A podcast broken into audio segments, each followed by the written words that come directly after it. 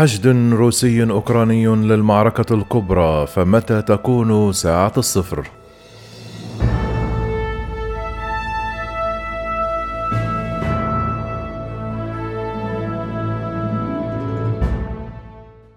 بعدما تأكد فشل جيشه في شمال أوكرانيا حيث التضاريس الوعرة والمدن المستعصية تحول تركيز الرئيس الروسي فلاديمير بوتين إلى الأراضي المسطحة في دونباس في الشرق ومعروف أن دونباس تضم حقولا شاسعة بدلا من شوارع المدن الضيقة في الشمال وبها مزارع مكشوفة ليست كالمباني السكنية المحيطة بالعاصمة التي يعرفها جيدا الأوكرانيون ويجهلها الجنود الروس. ومع تغير خطة الرئيس الروسي فلاديمير بوتين يبدو أن الحرب على وشك أن تأخذ منعطفا صعبا إلى الجنوب الشرقي المفتوح على مصراعيه. على حد تعبير تقرير لصحيفة نيويورك تايمز الأمريكية.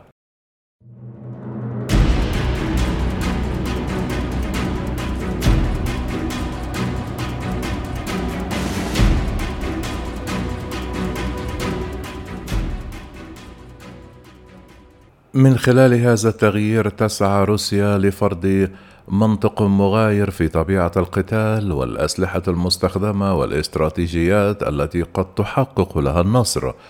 ويرى محللون عسكريون أن الحرب الأوسع التي بدأت بمحاولة فاشلة للاستيلاء على العاصمة كييف بصدد الانتقال الآن إلى منطقة دونباس الشرقية. القيادي السابق في الجيش الأمريكي بن هوديكز قال للصحيفة إن قلة الحواجز الطبيعية تمكن الجيوش المتصارعة من الالتفاف على بعضها ومحاصرة بعضها البعض وإطلاق وابل عنيف من المدفعية من مسافة بعيدة لكسب مساحة أكبر ثم التقدم والظفر بمواقع العدو. ما نتحدث عنه هو معركة تقليدية ودموية للغاية، حيث ستهاجم القوات الروسية مواقع أوكرانية ثابتة ويشكل الاستيلاء على كل أراضي دونباس التي يسيطر عليها انفصاليون موالون لروسيا على جزء منها منذ عام 2014 الهدف الأول للجيش الروسي منذ نهاية مارس الماضي. ومؤخرا قال الرئيس الفرنسي إيمانويل ماكرون في تقديرات أن بوتين سيركز هجماته على منطقة دونباس لتحقيق نصره المنشود في أفق في التاسع من مايو المقبل الذي يصادف ذكرى الانتصار على ألمانيا النازية عام 1945 لكن مسؤولا كبيرا في البنتاغون كشف الخميس أن الطقس الماطر في منطقة دونباس قد يصب في صالح القوات الأوكرانية. وتهطل الأمطار بغزارة منذ أيام على إقليم دونباس. ويتوقع أن تستمر على هذا النحو في الأيام المقبلة إلى جانب ارتفاع درجات الحرارة. قال المسؤول الذي اشترط عدم كشف هويته وفق ما نقلت عنه وكالة الصحافة الفرنسية فرانس بريس إن الأرض أكثر ليونة في دونباس. وستصعب عليهم فعل أي شيء بعيدا عن الطرق السريعة. دونباس منطقة تمتد لمئات الأميال تحدها روسيا من الشمال والشرق على شكل قوس ويتحدث معظم سكانها اللغة الروسية سميت على اسم حوض الدونيتس الغني بطبقات الفحم تحت السطح مباشرة وتمتد بها حقول عباد الشمس والسهول العشبية قبل الغزو الروسي في فبراير كانت أوكرانيا تقاتل الانفصاليين المدعومين من روسيا هناك منذ عام 2014 عندما أثارت موسكو تمردا وأرسلت قوات لدعمها. كانت تلك الحرب قد وصلت إلى طريق مسدود حيث يسيطر الروس والأوكرانيون على جانب من الأرض ولم يكسب أي منهما الكثير من مساحة الآخر.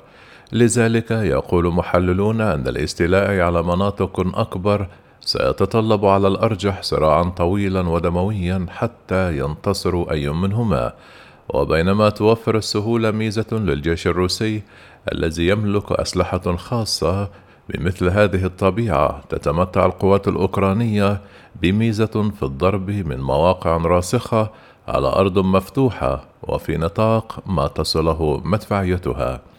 يحشد كل الجانبين قواتهما لخوض المعركة الكبرى، حيث أعادت القوات الروسية تجميع صفوفها بعدما طردت من كييف العاصمة مما أدى إلى تشتت وحداتها بسبب الخسائر الفادحة في القوة والمعدات. وقال مسؤولون في البنتاغون أن روسيا زادت بشكل عام عدد الكتائب المقاتلة في الشرق إلى ما يصل إلى أربعون ألف جندي هذا الشهر مع وجود المزيد من التعزيزات في الطريق. وسحبت موسكو ما يصل إلى أربعون ألف جندي من شمال أوكرانيا إلى روسيا وبيلاروس لإعادة تسليحهم ومن المتوقع أن يتحرك البعض منهم هذه الأيام إلى الشرق حيث سيواجهون القوات الدفاعية الأوكرانية المرابطة دفاعا عن أرضها. كان الجيش الأوكراني في الشرق يقدر بنحو ثلاثون ألف جنديا قبل غزو روسيا وبعد صد الهجوم الروسي على كييف أعيد انتشار وحدات النخبة العسكرية في شرق أوكرانيا لكن تقدير حجم وقوات الأوكرانية هناك أمر صعب حيث تشير إليه نيويورك تايمز الأمريكية ولم تكشف الحكومة الأوكرانية عن أي تفاصيل عن تحركات وحداتها الأصغر حجمًا والأكثر قدرة على الحركة بسرعة مقارنة بالقوات الروسية. في هذه المرحلة الجديدة من الحرب سيحتاج الأوكرانيون إلى ترسانة أسلحة جديدة لا سيما المدفعية بعيدة المدى وأنظمة صواريخ متعددة الإطلاق. سوف تشد الحاجة أيضا إلى المزيد من المركبات المدرعة لحماية قواتهم وفقا للصحيفة ذاتها. لهذا الغرض زودت سلوفاكيا هذا الأسبوع أوكرانيا بنظام صاروخي قوي طويل المدى مضاد للطائرات والأربعاء أعلن الرئيس الأمريكي جو بايدن عن حزمة مساعدات عسكرية بقيمة 800 مليون دولار لأوكرانيا. تضمنت لأول مرة أسلحة أكثر قوة. بما في ذلك 18 مدفع هاودز عيار 155 ملم وأربعون ألف طلقة من ذخيرة المدفعية ومئتان ناقلة جند مدرعة. الاختلاف الأكبر عن المرحلة الشمالية للحرب التي دارت رحاها بين المدن والغابات والتلال هو التضاريس حيث يتوقع محللون اندلاع معركة دموية شاملة في الأراضي المنبسطة. ميكسيم فونيجين الذي وصفته نيويورك تايمز بالمحارب المخضرم في دونباس قال إنه لا يوجد مكان للاختباء ثم تابع يمكن رؤيتنا من الأعلى من خلال الطيران والطائرات بدون طيار. إلى ذلك يقول محللون عسكريون أن المرحلة القادمة ستصبح حربا مدفعيا بالدرجة الأولى على مسافات تصل إلى عشرات الأميال حيث يمكن أن تضغى الأعداد الهائلة من قطع المدفعية والدبابات والمروحيات الهجومية الروسية. على تفوق أوكرانيا في دوافع جنودها ومعنوياتهم. ومن المتوقع أن تستخدم موسكو هذه القوة النارية الثقيلة لضرب مواقع أوكرانية قبل إرسال قوات برية لمحاولة الاستيلاء عليها. لعب الطقس دورا هاما في شمال أوكرانيا في بداية الغزو فعدم تجمد الأرض بشكل كاف أجبر الدبابات الروسية على التحرك في قوافل طويلة على الطرق المعبدة ما جعلها عرضة لمقاومة القوات الأوكرانية.